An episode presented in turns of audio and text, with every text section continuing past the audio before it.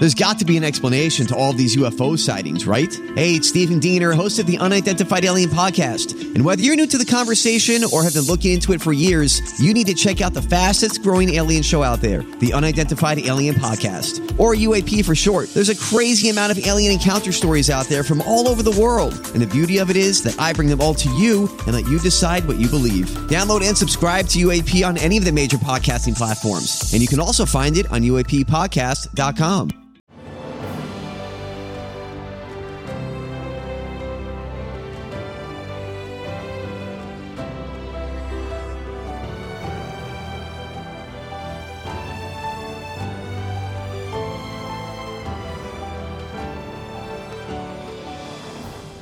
Welcome to the newest episode of Beyond the Fame with Jason Fraley. I'm your host, Jason Fraley, picking the brains of the top filmmakers, musicians, and artists of our time. Theresa Caputo, former star of TLC's Long Island Medium, brings her self proclaimed psychic abilities to MGM National Harbor in Oxon Hill, Maryland this Friday night. She called in to discuss seeing spooky things growing up on Long Island, hosting the TLC reality series for 14 seasons, and how her own personal experience compares to movies like Ghost and The Sixth Sense. Hey, good morning, Jason. How are you?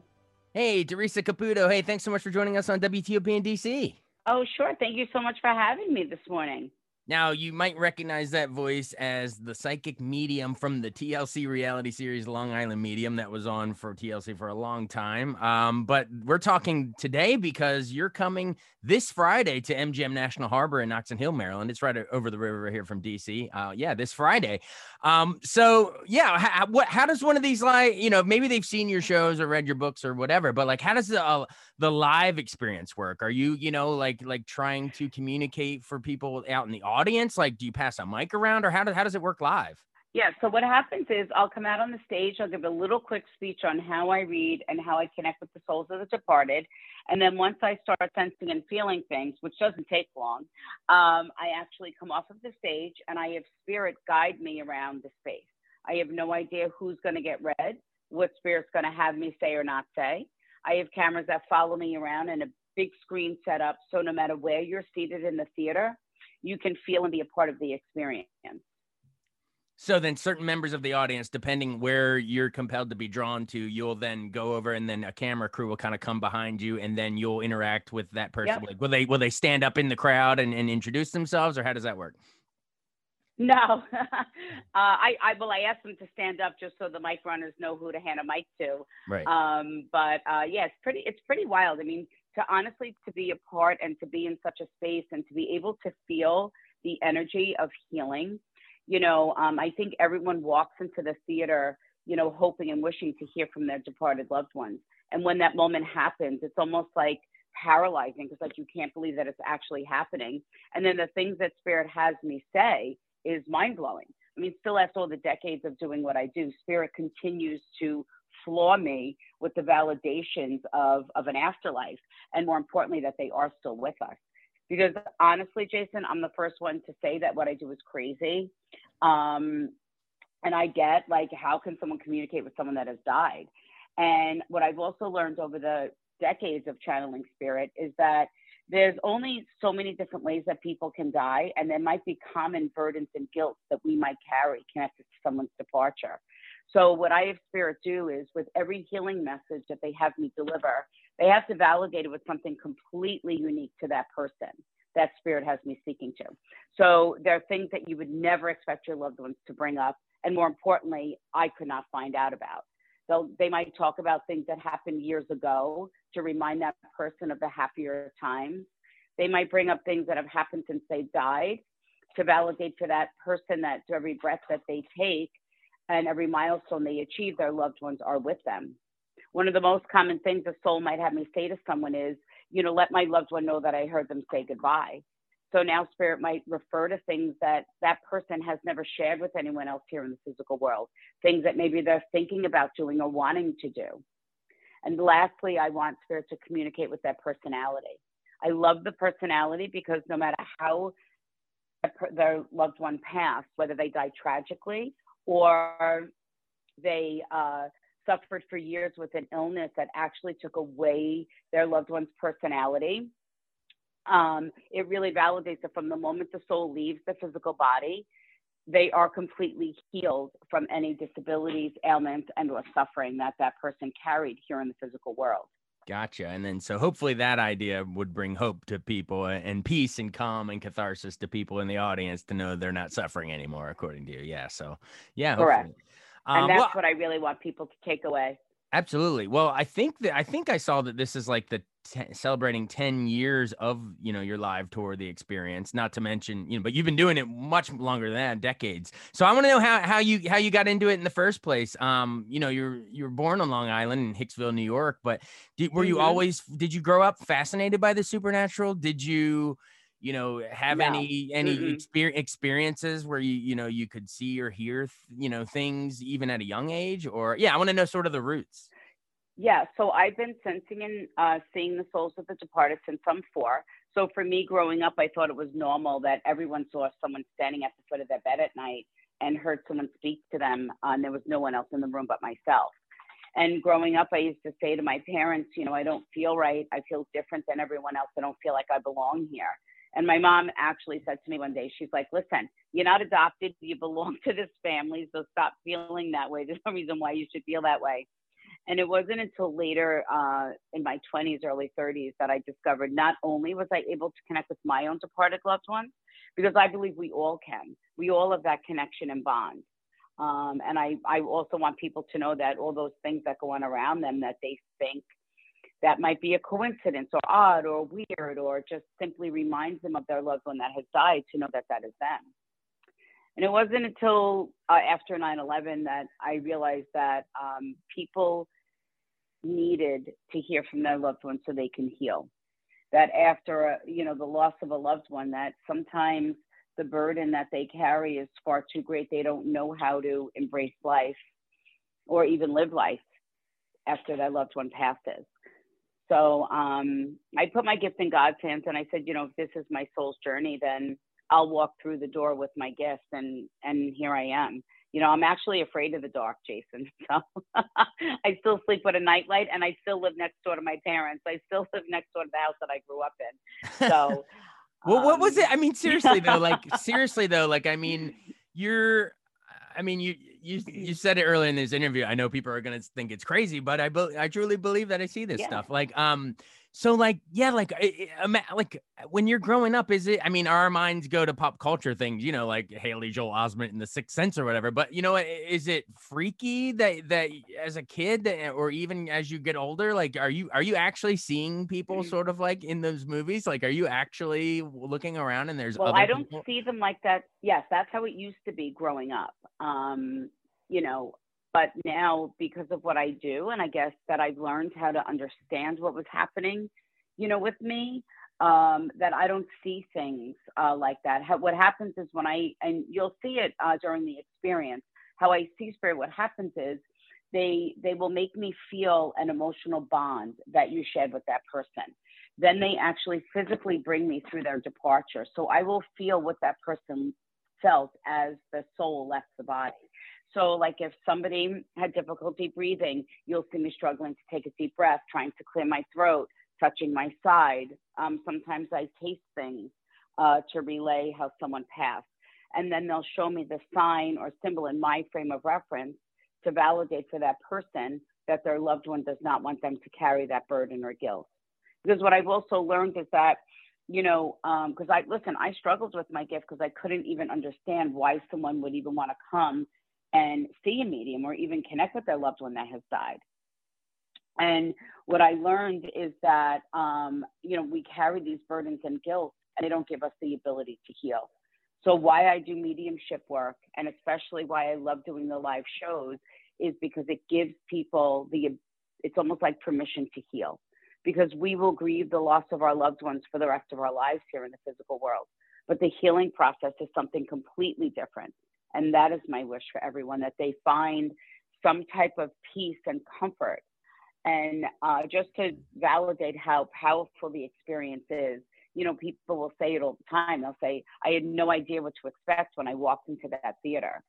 And I personally did not get read, but what I witnessed was life changing. And some people will even go on to say that they realized after hearing these messages that there was so many people in that theater that needed to hear from their loved ones more than they did. Right. Permission to heal. I like that phrase. I'm Bradley Trainer. And I'm Don McClain. We have a podcast called Blinded by the Item. A blind item is gossip about a celebrity with their name left out. It's a guessing game, and you can play along. The item might be like this: A-list star carries a Birkin bag worth more than the average person's house to the gym to work out. Pretty sure that's J Lo. And P.S. The person behind all of this is Kris Jenner LLC. We drop a new episode every weekday, so the fun never ends. Blinded by the item. Listen wherever you get podcasts, and watch us on the Blinded by the Item YouTube channel. Um, well, so you're describing sort of like you know how you grew up with Mm-hmm. it and and and uh, you said after 9-11 it became you, you, you i guess you went more like oh this might be a career kind of in that direction and, and helping people widely Well, I, I, I never thought it was going to be. I, I mean, honestly, Jason, I never thought it was going to be a career. Um, I never thought in my wildest dreams that I would be where I am. Yeah. Um, I was just um, using my gift to help people heal, and how I um, became, uh, I guess, involved in TV was my manager at the time. Uh, my my manager now. Um, at the time, she unfortunately lost her dad and she came to me for a reading and she was struggling with on moving forward with her life after the loss of her father and she was involved in television and she said she said this has changed my life it's so profound she said everyone should have the access to heal um after so wait what what were you before one. before the So- show before your manager came to you where what was the was it like a, you had a business card word of mouth like you were doing pri- like readings like on a Yeah. smaller level and then your manager said let's do a, a yeah, show I had it? a bit.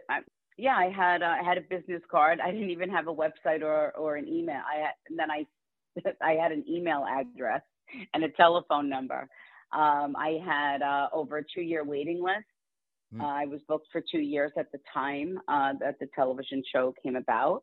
Uh, so I was, you know, doing private readings. I was doing group readings. I was doing, uh, you know, group readings in people's homes. I was doing group readings um, in restaurants and uh, things like that. Yeah. um you said the business card era and then your managers had this experience and and said we need to share it with a wider audience on televised audience so then how did you how do you get in contact with tlc because that show ran gosh 14 seasons 2011 to 2019 but like yeah how, how did that how did the show even come you know how did you sign on with tlc I couldn't even tell you.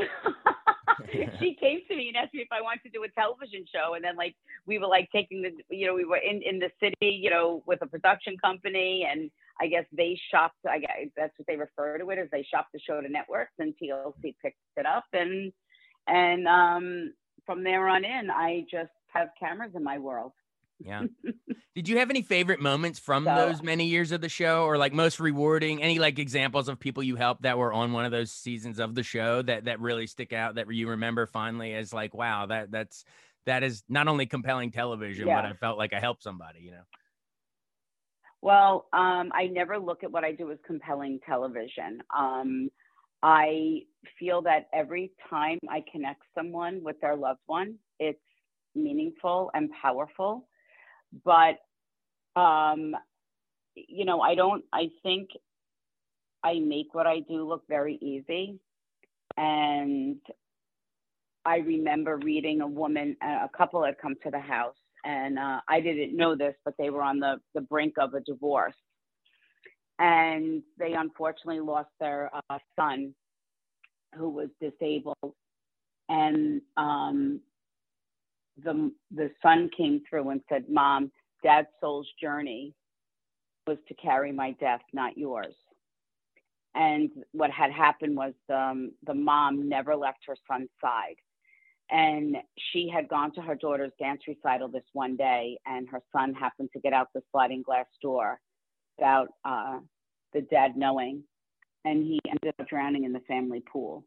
And the mom had blamed the husband for the death of their son and for the son to come through and to say that he had gotten out of that sliding glass door many a times even with her home and if that had happened she never when she was home, she never would have been able to live with herself. And to watch the woman reach over and grab her husband's hand um, I think was a moment for me of this is why I do what I do. It re- reunites family and gives people faith and uh, sometimes the will to fight for life. And uh, there's, I mean, this has happened. It was probably about 10 years ago. Um, and the family there, they, they have repaired their marriage and, um, you know, embracing life and have found a way to live even after the loss of shame. Wow. And those are those are you know experiences that you've had yeah. you know with these folks that you'll carry with you uh, going forward and probably keeps you going to keep wanting to do it. Yeah. Um, what is your reaction to, you know, like I mentioned the Sixth Sense earlier. I, am our movie critic on the station too. Sorry if I'm uh-huh. veering, veering into that territory oh, for uh-huh. a second. But yeah, what did you what's your reaction when you see or or the authenticity or whatever when you see stuff like Haley Joel in that or or Whoopi Goldberg's Oda Mae Brown and Ghost or you know, all these pop because that's how like how pop culture we we think of this stuff. Like what is what is you know, either your favorite portrayal or most accurate portrayal, or what are the misconceptions? Like, what are those, you know, portrayals in pop culture get right or wrong about it? well, I think um, The Sixth Sense and uh, Ghost are probably the two movies that I can connect with on a personal level. Like, that's how it is uh, for me.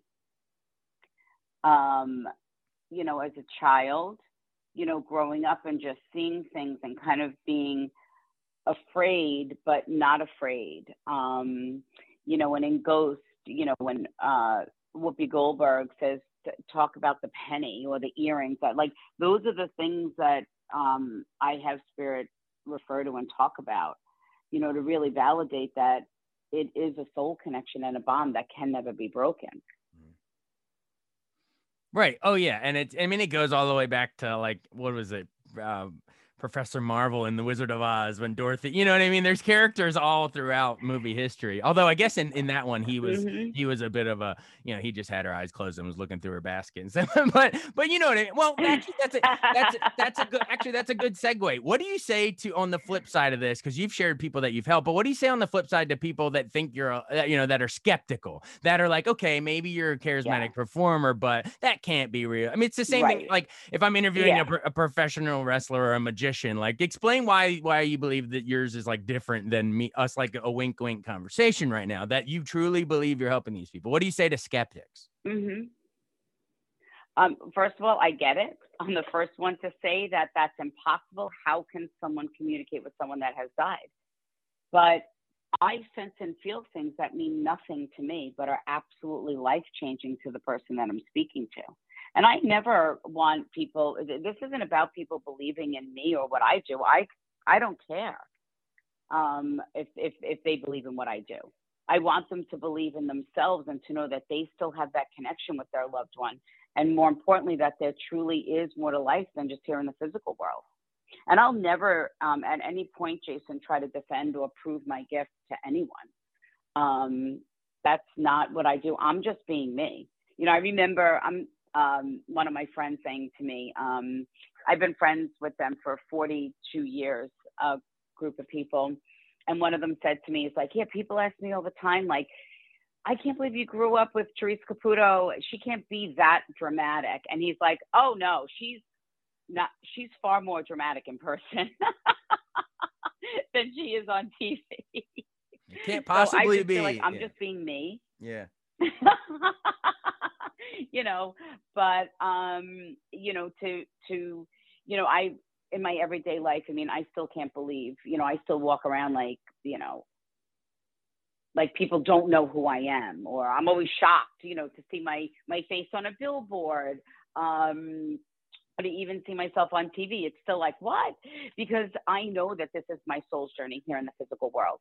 And to have people approach me in my everyday life and just say, I just need to tell you how much your books, you know, your TV show, your podcast, I've been to numerous, countless uh, of your live shows, how much they have helped me and how much healing it has brought me um, is worth every second of what I do. And I wouldn't trade what I do for anything here in the physical world. Um, and the fact that people trust me with the souls of their departed loved ones just shows how powerful uh, the work that I do helps people.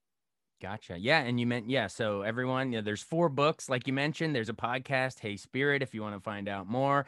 And uh, but first, yeah, if you, I guess you get you can't miss the live experience at MGM National Harbor. It's going to be this Friday in Oxon Hill, Maryland. And uh, thank you so much for joining us, for you know telling us your whole journey, and you know even even answering you know the the quote unquote you know more harder, challenging questions and the skeptics and everything. I, I appreciate you know the the forwardness and everything.